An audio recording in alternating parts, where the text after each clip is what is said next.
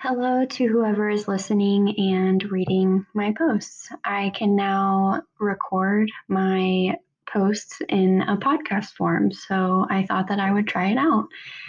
Um, so I titled this post Mind and Body, um, really just getting thoughts out about our second failed embryo transfer.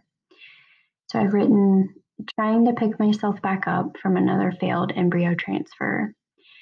Yesterday, we met with our reproductive endocrinologist to talk about next steps for testing to try to figure out why I can't get pregnant. I had blood drawn to check for a clotting disorder, and we will also be doing a mock transfer cycle in order to have a biopsy taken of my uterine lining. This will show any abnormalities with the tissue itself and if my implantation window is the same as most women or if it's different. If it's different, we would change the timing of my trigger shot and actual transfer. Also, when we do our third embryo transfer, we plan the transfer two embryos. This testing gives me something to hold on to that maybe something is off and it can be fixed. They normally don't do this kind of testing for young couples with no physical or otherwise abnormalities when doing IVF. Now that we've had two failed transfers, it's time for that testing.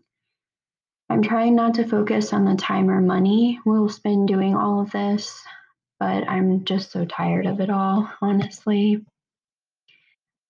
I'm continuing to do acupuncture to help both my mind and body. I had a big emotional release at this week's session and cried some big tears.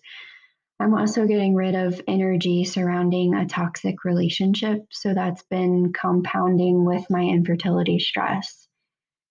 Now that it's getting warmer where I live, I've also started jogging again. I'm getting back into the habit of doing fitness blender workouts. And if you don't know who they are, look them up on YouTube. You won't regret it. I'm trying to take things one day at a time.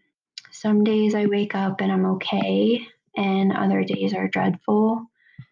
I'm giving myself grace to heal after another letdown and huge loss. The thing with infertility treatments is you heal yourself just enough so you can try it all over again. It's a never ending emotional roller coaster.